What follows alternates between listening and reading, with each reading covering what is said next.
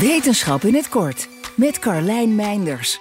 Steeds beter zijn onderzoekers in staat om slim materiaal te maken dat reageert op stimuli als licht, temperatuur of druk. Nu heeft een groep wetenschappers dat materiaal laten vliegen.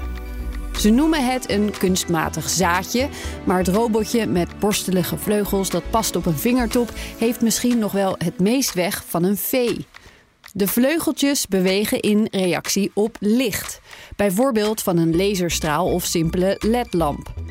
Het robotje weegt ook nog eens zo weinig dat het op luchtstromen kan zweven.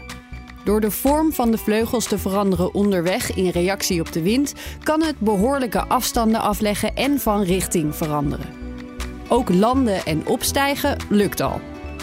Nu willen de wetenschappers het ontwerp nog zo aanpassen dat het op zonlicht reageert en ze er sensoren, GPS en bijvoorbeeld moleculen aan kunnen toevoegen.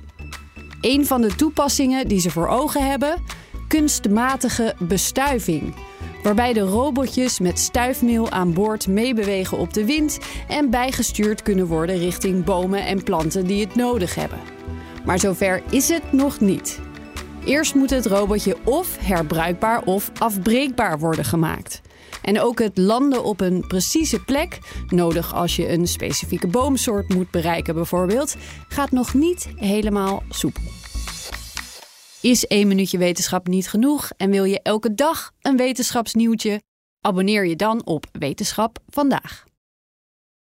Ook Diana Matroos vind je in de BNR-app. Ja, inderdaad. Je kunt live naar mij luisteren tijdens de Big Five. Ook handig in de BNR-app. Breaking nieuwsmeldingen, maar ook het allerlaatste zakelijke nieuws. En je vindt in de app alle BNR-podcasts, waaronder Wetenschap Vandaag. Download nu de gratis BNR-app en blijf scherp.